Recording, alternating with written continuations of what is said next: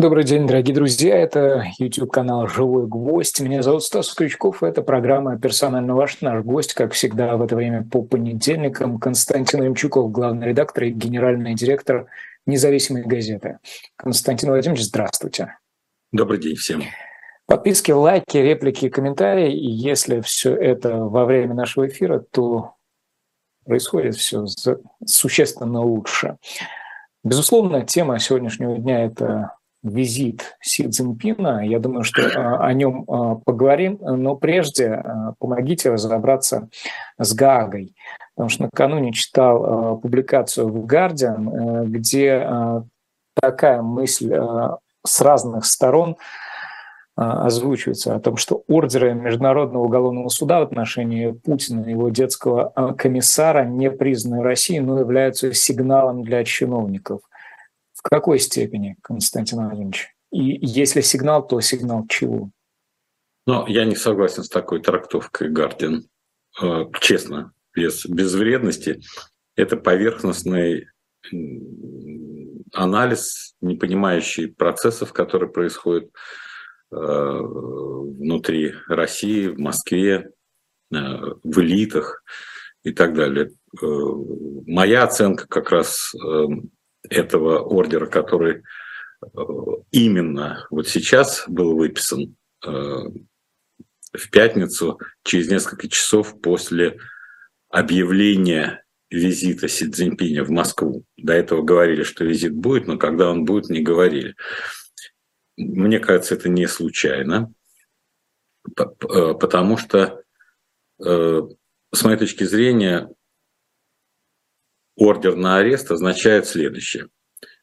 Во-первых, э, ставит в Китай э, перед более определенным э, выбором в отношении того, что Китай называет кризис на Украине.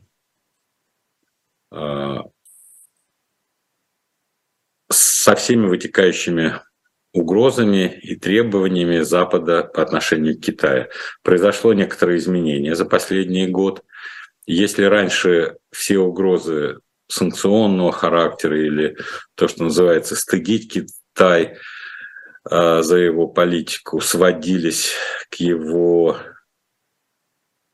а, политике в отношении Тайваня, то сейчас фокус переместился – в его отношении к России по поводу специальной военной операции в Украине. Западу не нравится, что Китай отмалчивается и не, не дает четких э, оценок. Не случайно Кирби, представитель э, американских официальных кругов, как бы интегрированный представитель, сказал, что э, никакого перемирия от Китая мы не хотим слышать, потому что это не будет одобрено. Значит, первый э, адресат Китай. Второй адресат, э, с моей точки зрения, это Украина, поскольку сейчас на фоне сообщения о том, что будет наступление, но для наступления не хватает оружия, снарядов, там чего-то еще.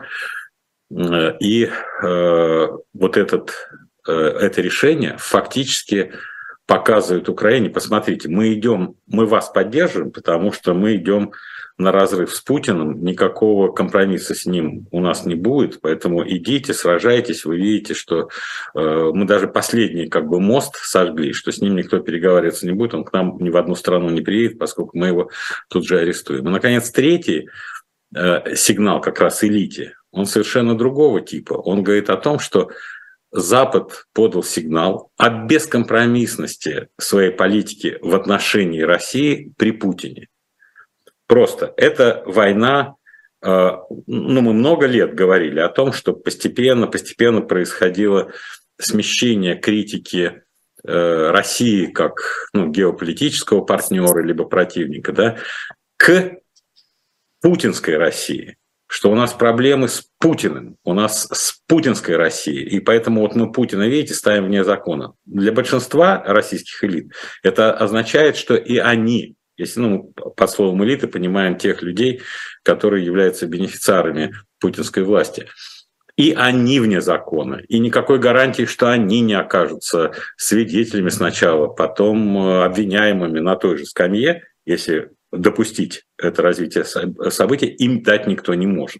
Потому что сначала приглашают в качестве свидетеля, а потом переоформляют дело в качестве соучастника э, или подельника и, и так далее. Поэтому мне кажется, вот это важнейшее э, событие, которое показывает, что наша э, война с Западом настоящая и надолго, по самому жесткому сценарию, потому что как раз элиты э, путинские, они э, воспринимают такой э, ордер как намек на ордер себе. И тут уже вопрос выживания вместе с Путиным. Поэтому я как раз оцениваю, что это не сигнал, условно говоря, как Гардиан трактует, к предательству. Слушайте, давайте быстрее, а то вы окажете. А это уже зафиксированное э, отношение, что никаких переговоров именно с Путиным мы вести не будем, потому что он у нас фактически вне закона. Как выйти из этого положения?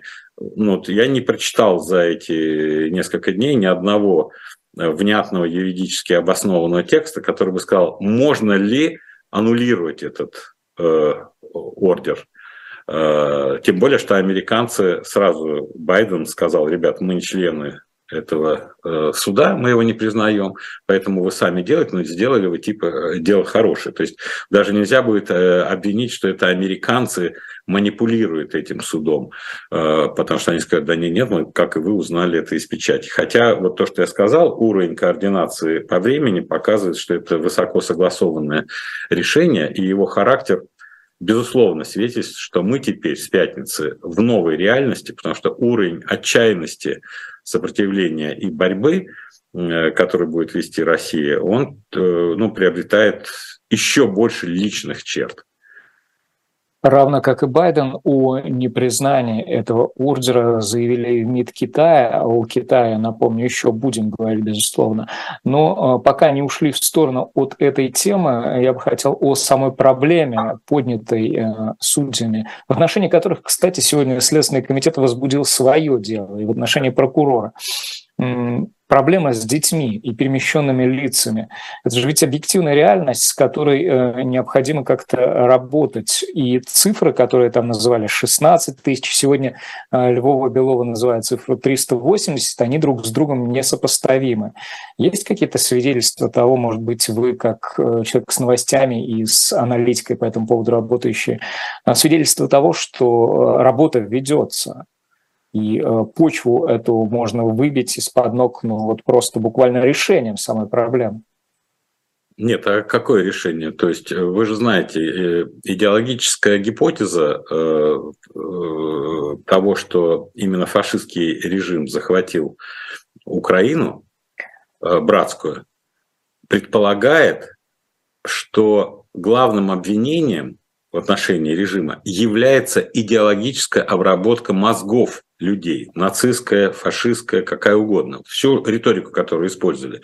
Поэтому вытащить из-под фашистско-нацистской идеологии и обработки все население, и прежде всего детей, это святая задача э, братского народа. Поэтому здесь не то, что никто не пойдет ни на какую попятную, а наоборот, я думаю, что в ближайшие недели мы услышим развернутую апологию именно такого решения с большим количеством примеров, как дети будут сами рассказывать, как их э, учили сначала ненавидеть Россию, а сейчас они все поняли и будут ее любить э, бесконечно долго и до конца своей жизни. Я просто имел в виду, что в какой-то момент и э, бойцы противостоящей страны, э, прежде не, подлежащие, не подлежавшие обмену и называвшиеся самыми разными словами, тем не менее обмениваются. И э, уж это ли не повод для того, чтобы ну, хотя бы подковерно, подспудно эту проблему решать? Ну, вы знаете, мне кажется, в том случае, ну, во-первых, это другая фаза противостояния, это относительно все-таки, ну, ранее, потому что каждый день углубляет противостояния до уровней э, невозврата, как мне кажется. Но тогда на кону был Медведчук, кум Путина, как его называют. Э, что бы это ни значило, я не знаю, что такое кум Путина. Вот. Но так, по крайней мере, называют, и никто не, не, не опровергает этого.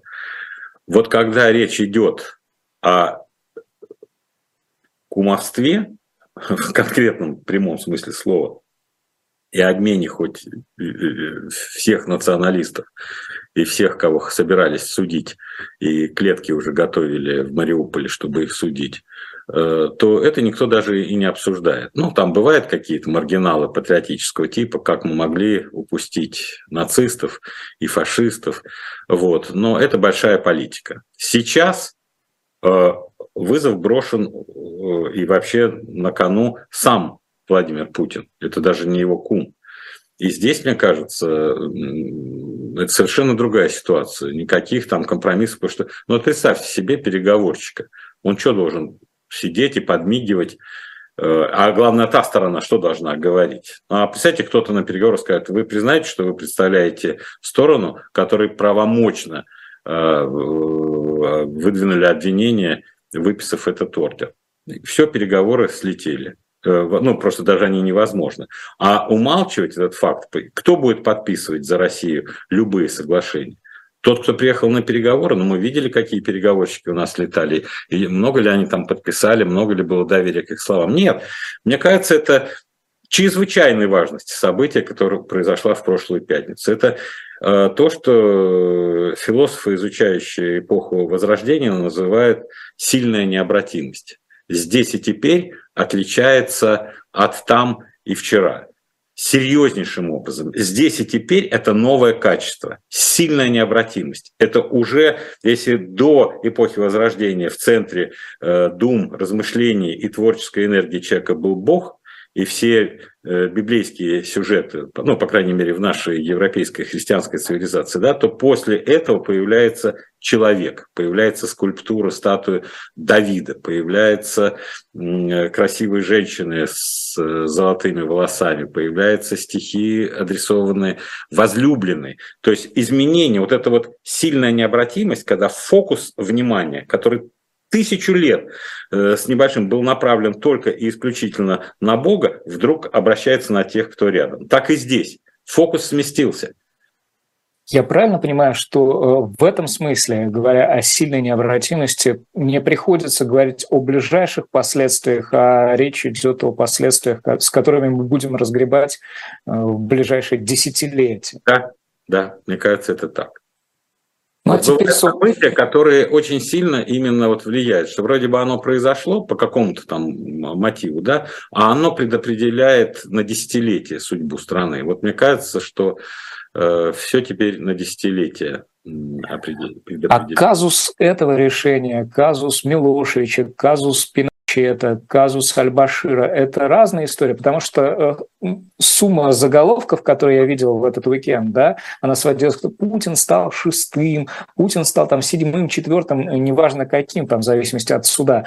Или это э, случай особого рода, совершенно особого рода, потому что э, решается вопрос да, два, цивилизационного два, порядка. Два обстоятельства, которые делают его особым, по крайней мере, в том, Э, мироустройстве, которое случилось после Второй мировой войны, когда была создана Организация Объединенных Наций, Россия является постоянным членом Совета Безопасности, одним из пяти. Значит, лидер России – это лидер страны, члена Совета Безопасности постоянного, с правом вето на все принимаемые в мире решения. Такого не было, и в этом ну, радикально отличительно. И второе – это лидер одной из крупнейших ядерных держав. Такого тоже не было. Ни Милошевич, ни э, Хус... никто не был такими. Поэтому, еще раз говорю, это принципиально иное решение, которое просто разворачивает э, международные отношения, которые были до пятницы, на дорогу, непредсказуемость прохождения которой мне непонятна э, ни на одно мгновение, потому что здесь возможно все. Вот теперь возможно все применение э, ракет гиперзвуковых по любым центрам принятия решения. Сегодняшний случайно Медведев э, написал у себя где-то в социальных сетях о том, что может э, судим, судим из Гааги, он порекомендовал смотреть куда-то в небо, да, на предмет, не прилетит ли гиперзвуковая ракета именно в здание суда. И еще была приписка типа «Э, это всего лишь одно отдельное здание, никто не решится э, начинать войну из-за этого. То есть это, говорю, это, это снимает э, все барьеры, которые существовали еще до пятницы, потому что могла возникнуть конфигурация каких-то переговорах при чьем-то посредничестве. Сейчас я этого не вижу. Но главное объявить охоту на Путина, э, главы ядерной державы и э, члена постоянного Совета Безопасности, это беспрецедентный шаг, и э, нужно ожидать беспрецедентных э, готовностей в ответ. А не находите, что вот это высказывание Медведева, которое вы упомянули, его слова о крахе системы международного права а, в целом входят в некий диссонанс и со статьей э, Путина в Минжинбао, и со статьей э, Си в российской газете, где они подтверждают ориентированность на ООН, да, на нормы международного права, на диктат закона, ну, нехорошее словосочетание диктат закона, на то, что названо у вас в публикациях на независимой э, ооноцентричную модель мироустройства? Ну, вы знаете, тут надо иметь в виду полемический задор, Э, Дмитрия Медведева, там, крах. Но крах в том смысле, в котором, кстати, и Путин, и Си Цзиньпинь, если расширительно трактовать их слова, а, мне кажется, они созвучны. И Медведев, и Путин, и Си Цзиньпинь. Они говорят о том, что мир э, однополярный, построенный э, на правилах, rule-based order. Вот они против rule-based order, то есть мир построенных на правильных, и они за мир, который based on international law. Вот по международному праву нанесен удар, с их точки зрения, американцами и Западом в целом, золотым миллиардом, Путин даже в своей статье использует фразу «золотой миллиард», да, э, таким образом, что они ведут мировые отношения не жестко основываясь на э, международном праве, а на неких правилах, по которым у них есть консенсус у этого золотого миллиарда. Или э, иногда вот на последней неделе были даже призывы отделить золотой миллиард от элит золотого миллиарда. То есть пока еще не определились, кто является врагом человечества. Э, весь э, золотой миллиард или только элит? Но, скорее всего, только элиты, потому что призыв народу брать власть в свои руки в этих странах, тот же Медведев э, призывал в Америке разобраться с этими властями, говорит скорее вот о второй гипотезе. Но, еще раз говорю, это все риторика. Главное другое, что Китай и Россия будут под предлогом уважения Э, международного права и регламентов и процедур ООН объединять или пытаться объединять вокруг себя прежде всего страны третьего мира. Раз золотой миллиард Запад против них, значит, они будут развивающиеся страны в различные форматы. Мы видим, что у нас и э, Африка все время в центре внимания. Вчера очень смешные я читал какие-то вещи, что нужно Э, такие призывы были, которые меня очень порадовали. Э, нужно нам брать э, на вооружение их систему законов. Надо обмениваться опытом по системе законов с африканскими странами. Там вот. еще новость была про языки, которые э, в российских вузах станут изучать наряду с суахили еще какой-то африканский язык. Ну да, действительно.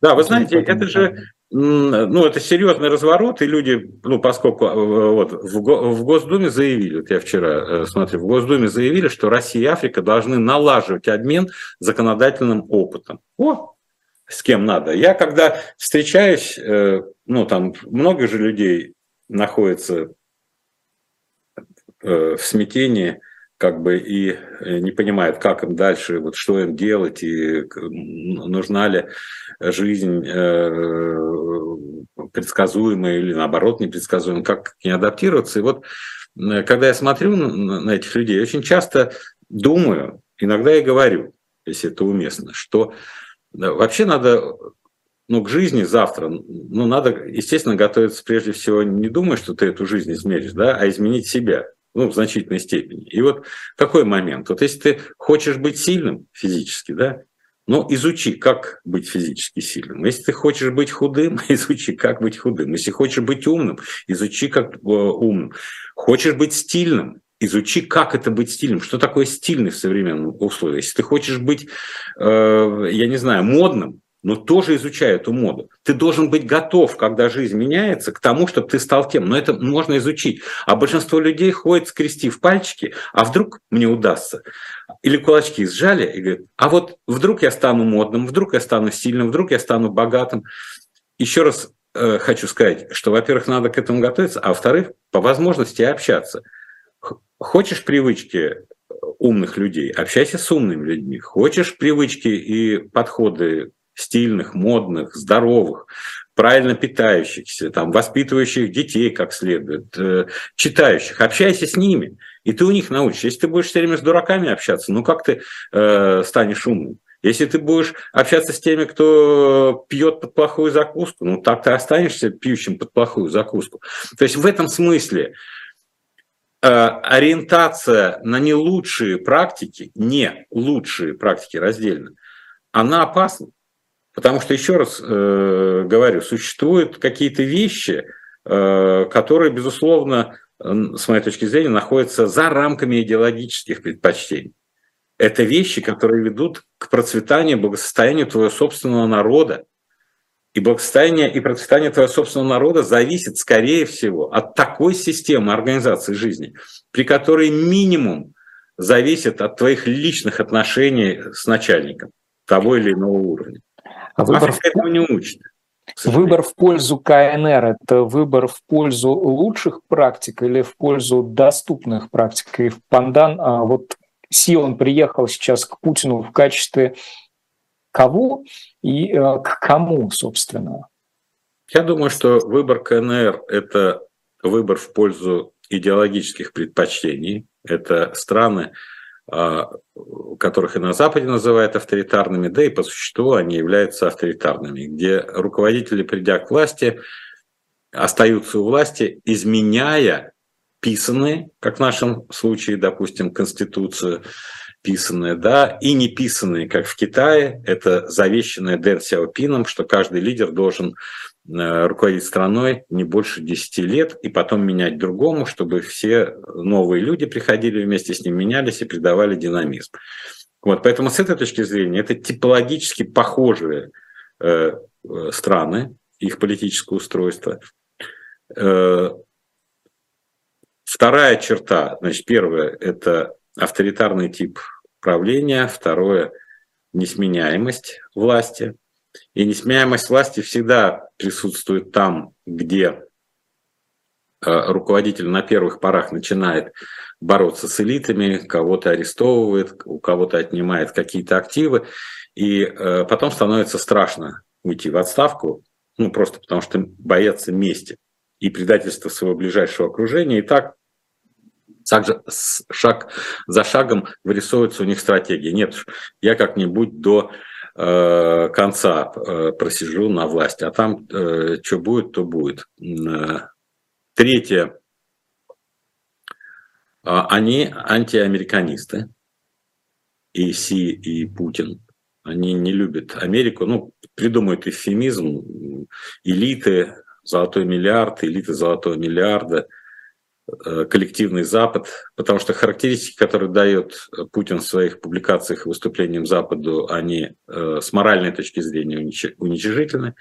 Си меньше так говорит, но э, думает, я думаю, точно так же.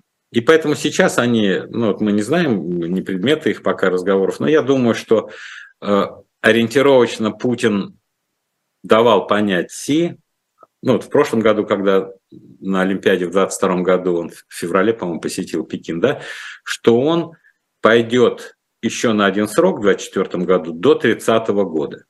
Хотя у Путина Конституция разрешено еще на один год, с 30 по 36, но думаю, что Путин э, дал понять, что он будет до 30 года, а там уже будут новые люди. И, скорее всего, поэтому наши программы, которые они подпишут, инвестиционного и торгово-экономического характера между Китаем и Российской Федерацией, это будут программы до 30 года. до 30 года такие-то инвестиции совершить, до 30 года э, так торгово-экономическое сотрудничество развивать, до 30 года такие-то проекты.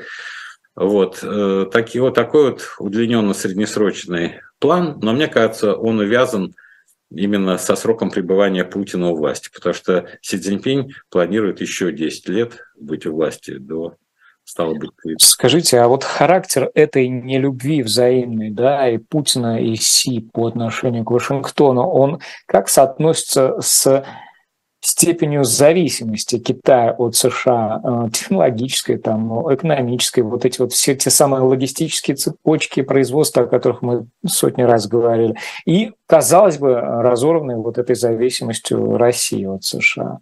Не преувеличь? В этом смысле Китай очень сильно зависит, и поэтому он играет, э, ну, как бы мы видим каждую неделю, я вот я делаю мониторинг э, Китая, все высказывания, да, там, например, премьер э, экономический, он все время подчеркивает необходимость с учетом взаимной зависимости экономической Китая и США просто сотрудничать.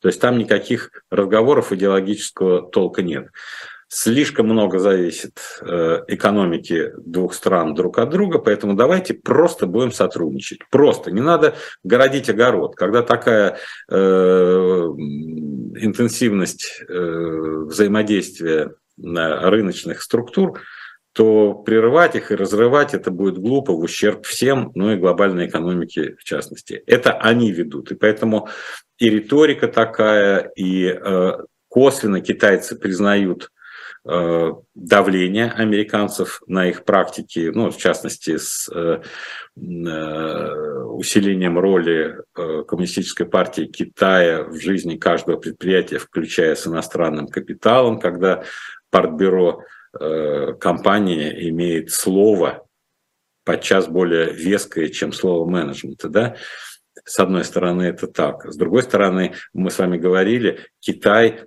вот сейчас новый премьер сказал, что даже не он, а даже Си Цзиньпинь э, порекомендовал новому премьеру в ближайшие месяцы представить список отраслей китайской экономики, где снимаются ограничения на участие иностранного капитала, включая американский. До этого это всегда протекционистская мера такая, да, там в нефтяной сектор, условно говоря, иностранный капитал может идти, но не больше 25%.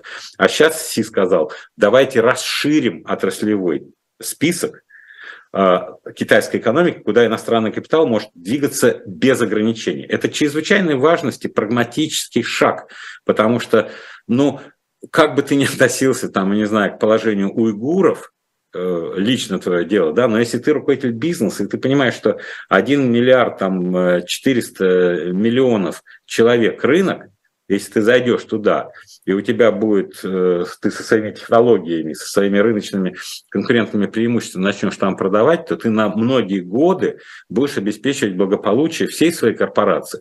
А это всего лишь китайский рынок, но он очень важен может быть. Поэтому вот Китай ведет очень с моей точки зрения, такую взвешенную программу, как тяжеловес, э, как человек. Ну, то есть Китай же, видите, какая бы ни была напряженность вокруг Тайваня, он не начинает никаких военных действий. Самолеты полетали, полетали, попугали, попугали, написали тысячи аналитических докладов, что Китай может э, погрузить Тайвань во мрак, вырубив им там интернет, связь, блокада морская, что к ним никто не проплывет, не отплывет но ничего не делают такого. Это совершенно другой тип давления, и как многие такие знающие э, знатоки утверждают, что вот еще как раз до 30-го года, там, до 27-го года Китай подавит таким образом, и э, Тайвань сам примет какое-то решение, там поменяется власть у них, э, и скажет, слушай, о чем мы бодаемся? Давайте примем какие-то решения, которые будут устраивать э, континентальный Китай, и чтобы они успокоились, и мы будем развиваться как часть этого. Без военных спецопераций, без всего. э, просто будут апеллировать к здравому смыслу и прагматизму тайваньцам, которым долго жить в условиях напряженности не очень хорошо. Здесь, конечно, есть противоречия, поскольку мы знаем, что американцы увеличили военные бюджеты помощи оружия, Китая. Но, с другой стороны, Китай, вы видите, бесплатно получает урок того, что такое, когда большая держава начинает спецоперацию в стране, и если Запад поддерживает эту страну, то э, победа не выглядит быстрой и легкой, хотя все идет по плану, но э, немного наспех многие вещи происходят. Поэтому Тайвань может вооруженный до зубов и с постоянной помощью Запада оказывать намного дольше сопротивления, чем Китаю может казаться сейчас. Поэтому я говорю, они все изучают, и спешить никто не будет. Вот, поэтому я думаю, что главный смысл приехать э, Си Цзиньпиню и э, заключить до 30 года соглашение, которое будет привязывать э, Россию к Китаю и будут э, выгодны Китаю, в геополитическом плане, потому что такая гигантская страна превращается фактически э, в плацдарм для развертывания китайских экономических, стратегических интересов э, с доступом, я думаю, ко многим отраслям э, сырьевого сектора и территориям. Я думаю, для них это тоже очень важно. Россия получает ну, вроде какую-то гарантию того, что поток инвестиций не иссякнет, а, а вместе с ними и технологии. С другой стороны, вполне возможно, в рамках этих массированных э, инвестиций э, можно будет обеспечить и проникновение тех технологий, которые сложнее будет отследить Западу в их э, блокировке России. Я думаю, это тоже очень важно, потому что многие отрасли без такой помощи не могут, а Китаю, если у нас не будет новых э, крупных договоров, сложнее будет демонстрировать резкое увеличение э, поставок каких-то комплектующих или чего-то. Ну, в данном случае даже там не будет спецификация э, комплектующих, просто рост поставок. А с чего это поставки увеличились? А какого типа? Ну, торговый баланс э, меняется. Э, вот. Поэтому я думаю, чтобы замаскировать все это дело, будут какие-то Э, многомиллиардные проекты, в которых будет поступать то, что нам нужно э, в рамках нашей стратегии выживания.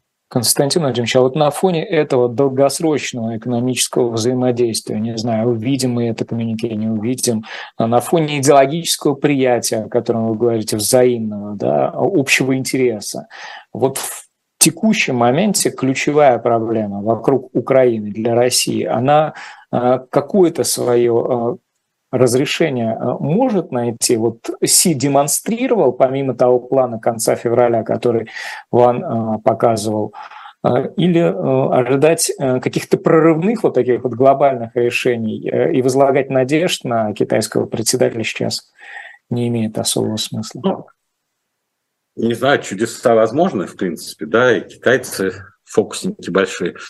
Но мне кажется, тут все заявления это сделаны, даже в этих публикациях э, Си Цзиньпиня и в заявлениях э, МИДа э, Китая, все сказано, что украинский кризис, это тоже сильно раздражает западных политиков, что Китай продолжает называть это украинский кризис, обусловлен непродуманной, агрессивной политикой США по напичканию Украины вооружениями, и превращение этой территории в плацдарм враждебности э, по отношению к России, что с точки зрения Китая неправильно, потому что, э, потому что лишает Россию э, права на равную безопасность.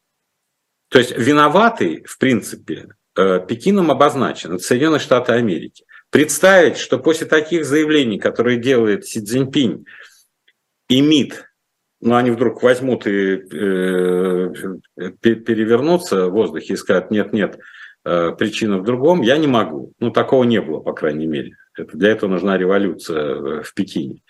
Вот, поэтому они со своим планом э, будут продолжать эту линию на равную безопасность. Э, критерии равной безопасности.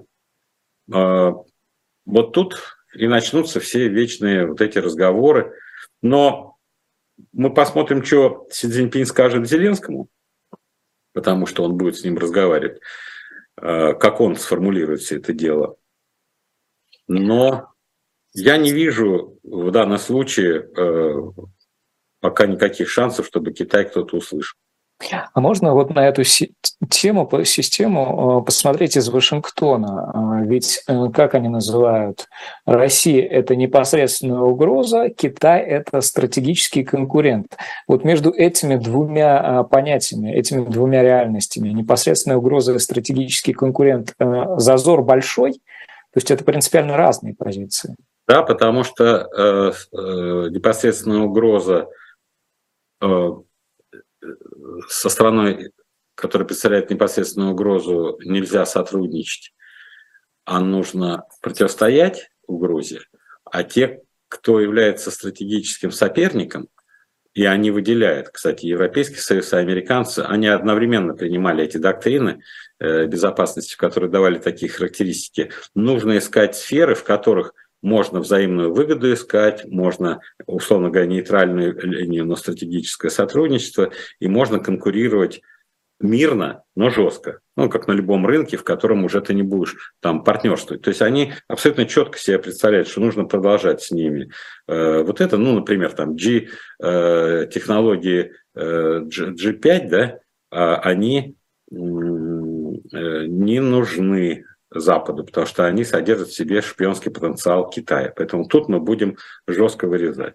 А если э, э, там, где они сотрудничают э, по, э, допустим, автомобилестроению, еще чему-то, ну да, э, компании продолжают конкурировать, но они должны сотрудничать. Я должен сделать маленькое объявление, касающееся нашего сайта Shop Дилетант Медиа о книгах.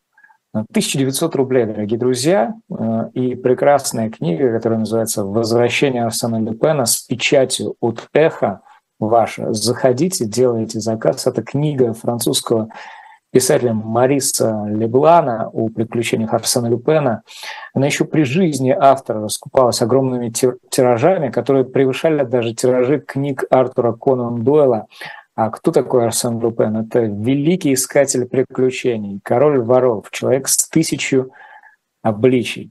Заходите на шоп Дилетант Медиа и берите. И казалось бы, Константин Владимирович, самое время здесь сделать э, крен к французским протестам на фоне приятия э, пенсионной реформы. Но, пожалуй, что я еще немножко продолжу э, тему с мироустройством, потому что одна из э, редакционных статей, по-моему, на прошлой неделе в независимых вышедших, она э, ровно этого и касалась. И вот, э, помимо того, что э, Си едет в Китай, в Москву, приехал уже, собственно, в 16.30, буквально там через полчаса они уже начнут встречу, странные движ, подвижки начинаются и на Ближнем Востоке. А тут Бен Салман вдруг э, с президентом Ирана решил э, задружиться. И тоже пригласил его в гости. Две страны, которые э, друг с другом никакого соседства и приятия в последнее время не демонстрировали. Что там произошло?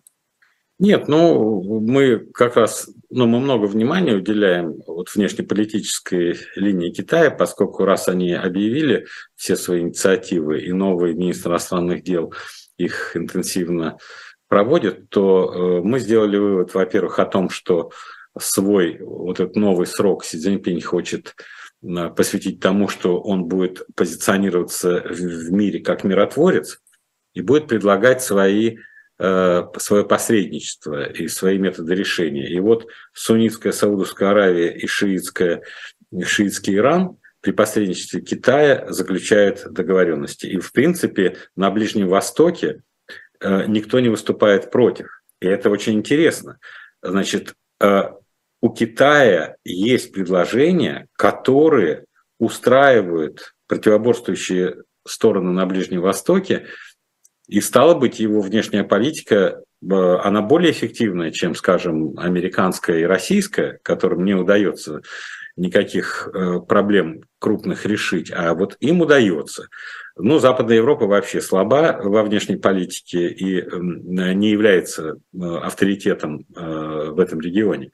И вот мы как раз рассматриваем вот этот ресурс Китая как посредника может ли он привести к новой конфигурации отношений на Ближнем Востоке? И какое место России будет тогда Э, на Ближнем Востоке. С чем она может туда приходить, чтобы это было интересно, потому что все-таки санкции, мы с вами говорили, 23 год, в отличие от 22 это будет не год санкций, если 22 был год санкций против России, то это будет год имплементации всех мер, не позволяющие эти санкции обойти. И вот статистику, которую сейчас уже публикуют, допустим, по поступлению от экспорта э, нефти, э, Москва получила вот сейчас э, в феврале 11,6 миллиарда э, долларов, 11,6 это февраль, а, а в январе еще было 14,3, то есть вот введение ценового потолка.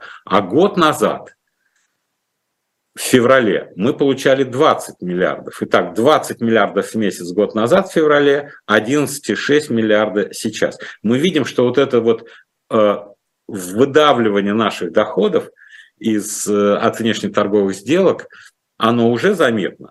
Хотя с ценовым э, потолком э, прошло не так много времени на нефть. А до конца года я думаю, что это будет совсем существенно. И вот в этих условиях э, находить ресурсы для развития для России является ну, предельно важным. И вот если Китай будет предоставлять здесь, но Китай взамен, видите, он забирает регион за регионом. То есть тогда у нас даже не будет ресурса идти э, в, в, в эти края. Ну просто нету, денег нет, тут надо и решать свои социально-экономические задачи и специальная военная операция, а где деньги брать на такую дипломатию. Поэтому я думаю, что Китай э, будет медленно, как удав, постепенно заглатывать целые куски различных регионов, там, где он будет главный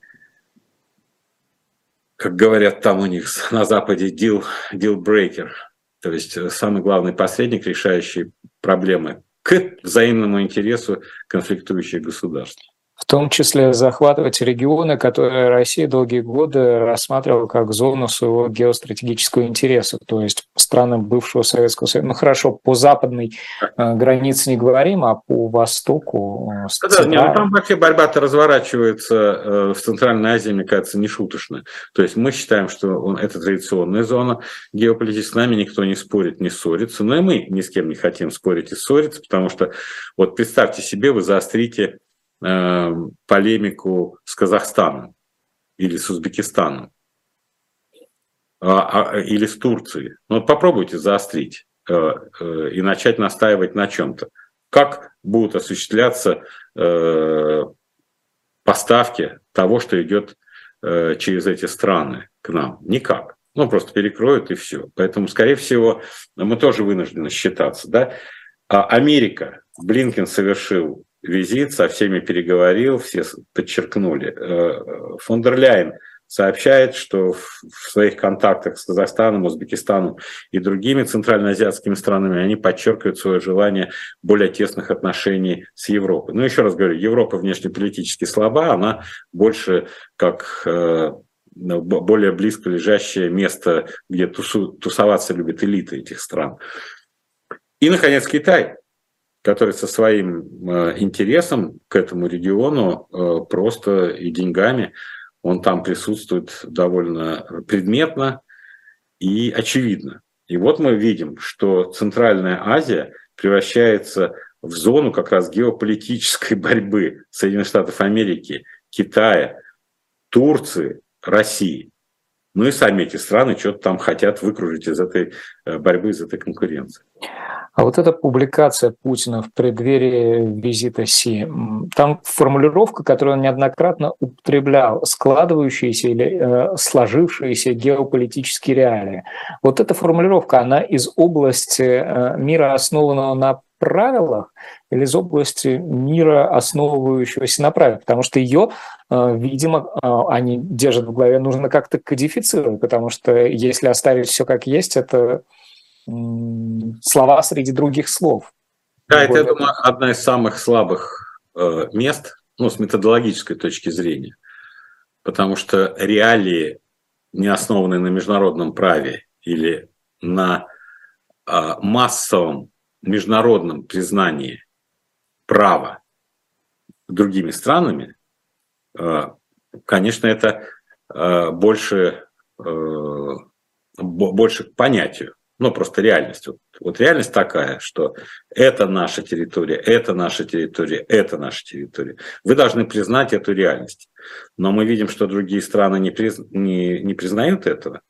Даже те, которые встречаются с Путиным, проводят э, встречи, жмут руки и так далее, но как государство они э, никто не признают в международном правовом порядке, том же самом по, по нормам ООН. И с этой точки зрения мне кажется, это серьезная проблема. Почему и мы не готовы сейчас к переговорам, я думаю, э, и Запад не хочет переговоров, все хотят какой-то серии схваток на земле, чтобы потом привязаться к этим словам Путина и сказать, если вдруг будет успех у Украины, ну признавайте реалии, э, которые на земле, признавайте – Константин Владимирович, под занавес у нас 15 минут остается, довольно много таких частных тем. Ну, как ну, страшно частных. быстро летит время, да? Э, быстро. А швейцарские банки теперь э, не вполне швейцарские, или э, это так американское эхо отозвалось на Credit Suisse? Что Нет, такое? мне кажется, что у них давно проблемы. Это я, не, я напрямую с американцами это не связываю. У них давно проблемы у Credit Suisse. И, э, в принципе, вот они сейчас пытаются решить эти проблемы с UBS и с теми деньгами, которые федеральное правительство выдало, там очень большой, там 100 миллиардов, по-моему, швейцарских франков, фонд, из которого они должны черпать, чтобы решать какие-то проблемы. И большое списание э, тех бумаг, которым разрешили выписывать э, в свое время с тем, чтобы это были производные э, такого порядка, при котором, ну, как бы ты имеешь облигации солидного учреждения и получаешь фиксированный доход на них. Но вот вчера, по-моему, я читал, 17,3 миллиарда долларов уже списали, сказали, все, это считай, что вы потеряли эти облигации. И это, конечно, тянет за собой всю цепочку по другим банкам. Все начинают смотреть, слушайте, ребята, а вдруг все другие банки, вот эти облигации вторичные, э, производные, начнут точно так же дисконтировать до, до нуля. Поэтому это проблема всей банковской системы Европы, Э, но э, все же нервные. Э. А, а, а россияне не нервные. Объем наличной валюты на руках у наших соотечественников превысил 100 миллиардов рублей. Денежки хранят в наличности. Правильно делают? А это маркер чего, Константин Владимирович? Недоверие к системе С одной стороны, недоверие, с другой стороны, ожидание, что вдруг введут какие-то ограничения ограничения на выдачу денег, денег со своих счетов, э, скажут, снимайте. Ну, помните, это же было, переводить можно не больше, чем столько-то денег там э, в сутки. Снимать можно не столько-то, люди не хотят. И в-третьих, это, э, когда деньги на руках, это горячие деньги. Ты можешь пойти и потратить их э, и конвертировать актив в виде обесценивающихся денег в актив, который представляется э, более устойчивым, ну, с точки зрения потребительной ценности, там, купить какую-то вещь, купить, сделать какую-то инвестицию во что-то там. Но в целом, конечно, деньги на руках – это признак недоверия к финансовой системе. Это прежде всего. И готовность, если подвернется случай, быстро их потратить на что-то ценное что-то в выступлении президента на съезде РСПП а, вас свое внимание обратило. А, и, кстати, может быть, еще частью стоит коснуться этой истории с Фридманом и Авеном и подписями в их поддержку, и с присутствием Хана на съезде э, РСПП. Или это отдельная история, не стоит их Я не знаю, ну, наверное, все вместе как-то, но мне говорили там три э, участника вот этой закрытой встречи, по-моему, закрыта она была, наверное. Я не знаю, я не смотрел, но мне говорили, что все удивились, когда э, Путин якобы, еще раз говорю, поскольку я не видел, я рассказываю, как мне рассказывают, Путин якобы сказал Хану Гера, скажи там это Мишке, что он там делает, имеется в виду Фридман, пусть сюда возвращается, тут делами надо, чё, ну типа, что вы там э, в нищете своей прозябаете? Вот такой залихватский э, подход и такая неформальная, неозлобленная манера. Гера, скажи Мишке, пусть сюда возвращается, тут дела будем делать.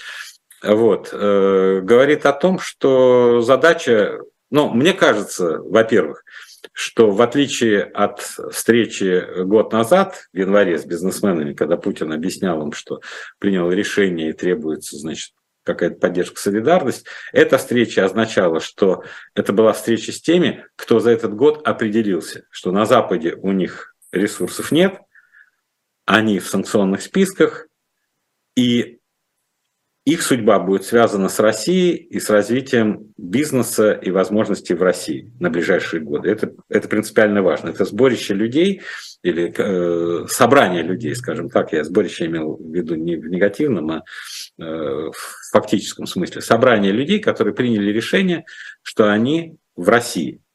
И от того, что это решение принято, Путин с ними разговаривал в другой манере, в более дружеской, в более понятной и фактически транслировал э, то, что обсуждается между Путиным и правительством, что решая стратегические задачи с помощью там, государственных корпораций, все равно нужно развивать частный бизнес всячески, потому что инициатива частного бизнеса, их ловкость, их умение, их опыт помогут перенастроить российскую экономику в условиях санкций и вот этой изоляции. Вот. А, а дальше увязать с письмом защиту э, Авина и Фридмана я уже не могу. Окей. Okay. Много раз говорили о важности процедуры. А подтверждайте свои слова. Процедуру чего? Любой процедуры, вот самой системы э, выполнения каких-либо действий, которые определяют конечный результат. Процедура – это повторяющаяся практика, которая лежит в основе формирования института. Вот, э, есть институт правоохранительных органов, ну, полиции в частности. Э, и здесь я не могу обойти стороной тему, э, в некотором смысле правозащитную, мы ее э, довольно редко затрагиваем, но тем не менее. Э, вот эти э, случаи э, с действиями, э, непонятно, как э, их квалифицировать, во всяком случае, по свидетельствам людей, э, столичных полицейских в баре «Андердог», в отношении людей, которые там собрались, без относительно того, какие были им э, к ним претензии, а вот сама тональность, там, заставлять петь, применять электрошокер, но если верить публикациям и доверять э, тому, о чем говорится, или э, разгон в открытом пространстве накануне, где собирались в поддержку девчонки арестованной, да, Скочеленко, на ваш взгляд, это не дисквалифицирует саму идею правоохранительных органов в России, когда люди, э, облаченные властью, жетоном, там, да, кокардой, э, жезлом или чем-то еще действуют вот таким образом. Что-то вам по этому поводу известно? Знаете, мне кажется, ну, э, общее, я против применения насилия против мирных людей, это совершенно очевидно и категорично. С другой стороны, реальность такова, что власть считает, и давно уже она борется против любых сборищ, э, э, которые формально разрешены. Конституция, опять я использую слово сборище, это, наверное, у меня на языке такие, любых собраний, коллективных митингов и так далее. Все, что разрешено, оно сначала не разрешали на улице, вернее, загоняли куда-то в отдаленные районы, выделяли какие-то гайд-парк Э, типа площадки, где можно без согласования с властями. Постепенно это все размывалось, уничтожалось, исчезло. И вот сначала это было на открытом пространстве запрещено, потом начали запрещать в закрытом пространстве, включая встречи там со студентами, концерты и так далее. Значит, это общая линия. Власть не хочет никаких коллективных сборищ людей и жестко это подавляет. Всех инициаторов этого преследуют. Э, это реальность нашей жизни. Ты можешь ну, как угодно к этому относиться, это реальность. Э, и э, власть боится не разгонять, потому что она боится дурного примера. Вот сегодня ты проявишь слабину здесь, а завтра они где-то там соберутся. И, э, тогда сигнал, который был послан, не допускать, трактуется людьми. Это общая политическая установка, я так понимаю. Но внизу люди всегда готовы перебдеть. и показать, что у нас на, на, на нашей территории ничего такого нет, потому что иначе нас можно обвинить э, в том, что мы потворствуем сборищу всяких критиков э, власти и так далее. Вот этот уровень нетерпимости к инакомыслию сейчас, э, с моей точки зрения, достиг наивысшего уровня за все время после распада Советского Союза. Вы же еще в попечительском совете Большого, насколько я знаю, да. Э, были, да? Там сняли, насколько я понимаю, э, балет «Герой нашего времени». Э, из афиши он пропал, Серебренниковский балет. Вместо него «Мастер Маргарита» ставят. А вот, собственно, чем уехавший Серебренников еще раз говорю, это, это не в частном случае, никакой, я даже, ну, я, раз Большой театр ставил, значит, считал нужным, что это возможно показать. Да? Раз его сняли, то, скорее всего, это небольшой театр, а по, по чьей-то рекомендации. Большой театр – это главный театр страны, это получает огромные дотации от э, правительства, это, я думаю, самый лучший, узнаваемый, ценный бренд э, э, страны. Никто более неизвестен, чем Большой театр.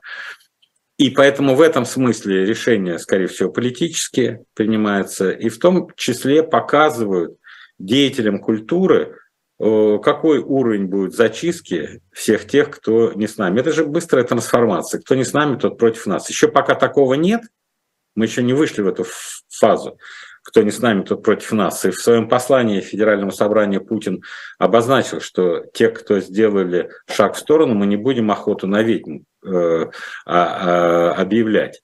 А, вот. Другое дело, кто выступает активно против России. Эти да. Вот. Но Серебренников не выступает активно. Но, тем не менее, Э, логика э, зачистки, она э, идеологическая и так называемая патриотическая, хотя тоже в послании было сказано, что разные произведения, она такова. Если ты не с нами сейчас, то театре, который получает государственные деньги, не место твоим постановкам. Кто не с нами, тут пока еще не с нами, а чтобы быть с нами, нужно а, не пропускать трансляции на «Живом гвозде». Сразу после этого эфира а, журналистка э, Лиза Лазерсон, политика-журналист Максим Шевченко в атаке с флангов в 17.05 «Слух и эхо» с Нателлой Болтянской. Особое мнение Бориса Кагарлицкого, социолога, а, признанного российскими властями агентом в 19.05, да, и в 20.05 традиционное молчание, а у нас – а, три минуты для того, чтобы традиционно под занавес разговора поговорить о книгах по рекомендации Константина Ремчукова. Спасибо. Я сегодня порекомендую две очень хороших книги, которые великолепно написаны и очень интересны по факту. Первая книга «Ганин. Повседневная жизнь генштабистов при Ленине и Троцком». Это большой с цифрами анализ того, почему вот тот апокриф, как э, Э, ну, какая у нас э, называлась лапотная Красная Армия победила белогвардейских офицеров, да. И вот из этой книги, ну, статистику полную сложно найти, но, тем не менее, очень много хороших ссылок, которые позволяют говорить, значит, в чистом виде они считают, что 75 тысяч белых офицеров оказалось на стороне Красной Армии. Когда я увидел, а всего 122,3 за 18, 19, 20 год, это, ну, они по статистике проходили как офицеры и служащие, оказались на стороне э, красных. Вот если представить себе 75 тысяч офицеров боевых, которые прошли Первую мировую войну, дайте им всего лишь по 10 солдат в управлении, хотя офицеры, как правило, большим количеством, там 30, 50, 100, то вы представляете, какой уровень квалификации был. И тут очень интересные мотивы, почему но про генштабистов это отдельная история, это каста. А, и в царское время была, и здесь к ним очень хорошо относились а, красные командиры всех уровней, потому что это мозг этой армии. Инерция, жизни, привычка жизни в комфорте, страх попасть под репрессии, необходимость просто кормить семью, если ты оказался, жесткие организационные меры, подать через сутки заявление о том, что вы офицер. Если вы не подали, что вы офицер, вы типа враг. Сосед, который знает, что вы офицер, и вы не подали зарегистрироваться, а регистрация э, нужна была для мобилизации. Четко сказано. Мы должны всех зарегистрировать, чтобы знать, кого мобилизовать. Интереснейшая книга о том, как фактически царские офицеры э, руководили Красной Армией. А вторая книга очень мне понравилась, она неожиданная, это Людмила Улицкая, мое настоящее имя, история с биографией. Я купил ее, и начал читать, я прям поразился. Это как будто ты читаешь поток сознания в стиле Джойса, с маленькой буквы, без знаков препинания, э, все имена собственные с э, маленькой буквы. Э, вот и это очень удачный поток сознания, как лучшие страницы там Улиса Джойса. Вот я. Какая из меня Люся? Какая Улицкая? Не знаю кто на ладони будет белый камень. То есть это фактически она рассказывает про то, что она никакая не Люси, не Улицкая, она очень еврейская девушка, и она рассказывает про своих еврейских всех родственников, бабушек, про бабушек Сони, про дедушек. Но это знаете, это не агрессивный рассказ про себя, это как исповедальная история с биографией собственной жизни, великолепно написанная, потому что иногда бывает и э, антисемитизм агрессивный, и рассказ про свое еврейство агрессивный, что вы лучше, а она описывает всю свою жизнь. Великолепно. Причем я говорю, это в стиле поток сознания про своих мужей, про свои любови, про свои ошибки, про свои решения. В общем, я могу рекомендовать, потому что, э, ну, я так даже не знаю, кто сейчас так может написать про себя легко. Это даже и Катаев где-то, вот, который любил, мавизмы, когда ты погружаешься буквально в эту прозу, она кинематографична, подвижна и все. Итак, Людмила Улицкая, мое настоящее имя, история с биографией. Персонально ваш Константин Ремчуков, главный редактор и генеральный директор независимой газеты. Константин Владимирович, спасибо вам большое. Меня зовут Стас Крючков. Подписывайтесь, друзья, на «Живой гвоздь». Берегите себя. Оставайтесь с нами. До новых встреч. Пока. Все.